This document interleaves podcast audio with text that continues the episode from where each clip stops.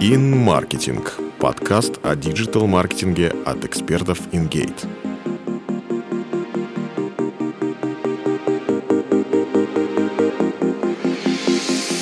Привет! Ты слушаешь подкаст InGate. Меня зовут Полина Кузнецова, я выпускающий редактор блога InGate.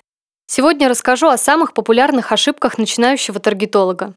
Неверно настроенный таргетинг грозит потерей не только клиентов, но и денег. Чтобы этого избежать, необходимо точно знать целевую аудиторию, правильно ее сегментировать, тестировать объявления, определять наиболее эффективные из них. И это только малая часть. Вот 12 ошибок начинающего таргетолога, которые лучше не допускать. Работает без брифа. Проси заказчика указать максимум информации о своем бизнесе и целях. Итак, что нужно обязательно выяснить? Во-первых, уникальное торговое предложение. Прежде чем начинать работу по проекту, нужно определить сильные стороны товара или услуги. Если продукт пустышка, никакая реклама ему не поможет. Второе – это целевая аудитория. Зачастую владельцы бизнеса не видят разницы между реальной целевой аудиторией – это люди, которые действительно покупают продукт, и желаемой. Поэтому важно точно определить, на кого ориентироваться. Для этого используй аналитику. Попроси базы клиентов, посмотри данные счетчиков, если разница между реальной и желаемой аудиторией есть, помоги клиенту ее увидеть. Третье, на что нужно обратить внимание, это конкуренты. Зная прямых конкурентов, ты сможешь изучить их маркетинговую стратегию и применить интересные фишки в работе. Кроме того, если ты понимаешь, кого клиент считает своим конкурентом, тебе будет проще понять, как выстроить с ним работу. И четвертое – это цели рекламной кампании. Будет неловко, если через пару недель работы ты выяснишь, что заказчик хотел охватную рекламу с демонстрацией новой крутой услуги на максимально широкую аудиторию, а ты вел лид-форму на посетителей сайта. Поэтому лучше определи цели рекламной кампании на берегу. Не сверяется с законом о рекламе. Запомни эти слова. Федеральный закон о рекламе. Не делай провокационные рекламные кампании и не заигрывай с законодательством, если, конечно, твой клиент не Бургер Кинг. Всегда проверяй, есть ли тонкости в сфере деятельности компании, которую ты берешься рекламировать. Особенно будь внимателен в следующих тематиках. Работать в них можно, но осторожно. Это медицина, БАДы, детское питание, финансовые услуги, ценные бумаги и информационная продукция. Не знает правил социальных сетей. Если ты не понимаешь, почему ВКонтакте запретил к показу объявлений с 10 смайлами или популярным мемом, не знаешь, что не так с фразой «внимание, скидки», забыл о целомудренности Facebook, Тогда почитай правила размещения рекламы в соцсетях еще раз. При этом важно всегда быть начеку. Иногда социальные сети блокируют объявления по ошибке. Особенно этим грешит Facebook. Однажды он не пропустил в промоутирование пост с полуобнаженной статуей, хотя в правилах отдельно прописано, что обнаженные части тела в произведениях искусства не считаются. В таком случае отклонение можно обжаловать. Если нарушений нет, позже объявление будет допущено к рекламе. Не сегментирует аудиторию. До запуска рекламы составь чек-лист или интеллект-карту. Она еще называется Mind Map. По сути, это визуализированный чек-лист. Формат может быть любой, который тебе удобен. Что важно обозначить? Базовые сегменты аудитории, посылы для этой аудитории. Выдели, что в продукте или услуге интересно для этой группы пользователей. А также гипотезы, как ты будешь искать этих людей в соцсетях. Благодаря такой схеме тебе самому будет проще ориентироваться, где и какой рекламный посыл использовать, а у клиента появится понимание, что именно ты делаешь, и большая часть вопросов попросту отпадет. Бездумно тестирует объявления. Не запускай слишком много тестов одновременно, так как, скорее всего, аудитории будут пересекаться и конкурировать между собой. Определи, когда и на какой период ты будешь запускать рекламу, ориентируясь на составленный чек-лист, о котором я уже рассказала в предыдущем пункте. В Facebook можно сделать АБ-тестирование объявлений еще на этапе создания кампании. Система сама распределит показ объявлений таким образом, чтобы их видела одинаковая аудитория и чтобы они получили равное внимание пользователей. С твоей стороны нужно выбрать объект тестирования, это изображение, текст и так далее, график и бюджет. По истечении указанного срока Facebook выберет победителя, наиболее эффективное объявление. Другой вариант – можно не делать сплит-тестирование и просто запустить в одной группе несколько объявлений с разными связками, посыл плюс креатив, или использовать динамические креативы. Обычно мы добавляем в одну группу до пяти объявлений, иначе, когда их слишком много, не все успевают покрутиться в рекламе. ВКонтакте нет специально продуманного механизма тестирования.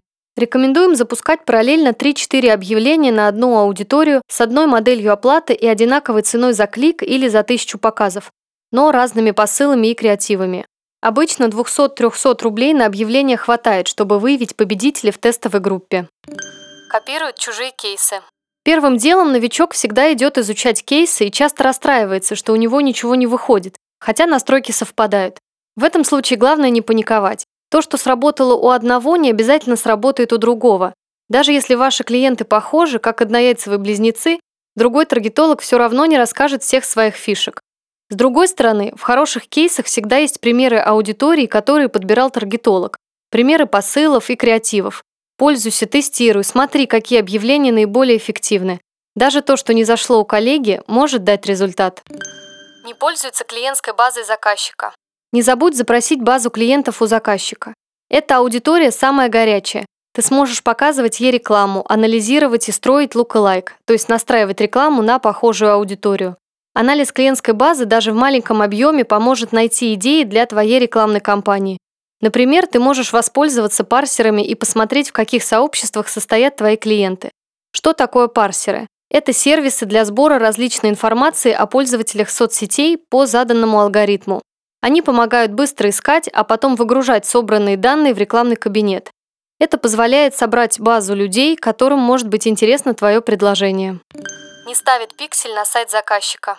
После установки пикселя ретаргетинга это код отслеживания, который устанавливается на сайт, и сбора аудитории по нему. Ты сможешь показывать рекламу всем посетителям сайта или фильтровать их в соответствии с заданными условиями.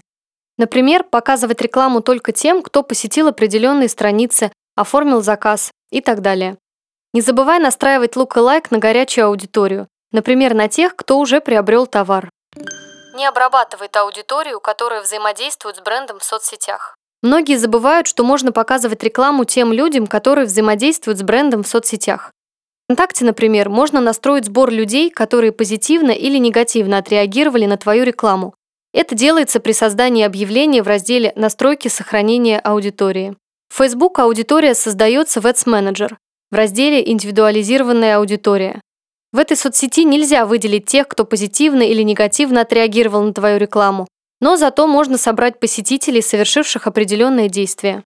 В итоге ты получишь теплую аудиторию, с которой можно и нужно работать. Как это делать?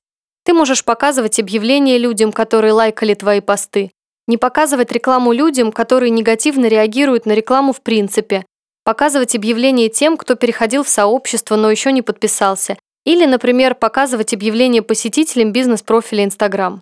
На все эти аудитории можно также настраивать lookalike. Не используют UTM-разметку. UTM – это стандарт меток для сбора статистики.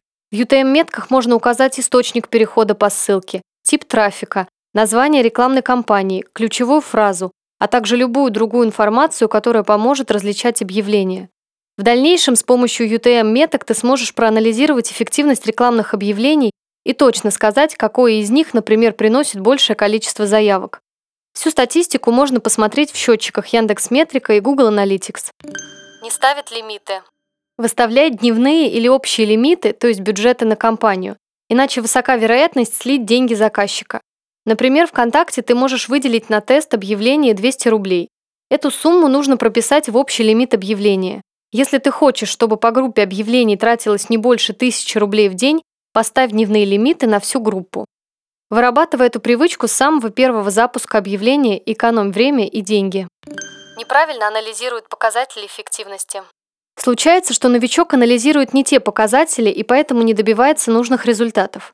Предположим, твой клиент продает женские халаты с ушками. Ты сделал крутую картинку и манящий текст.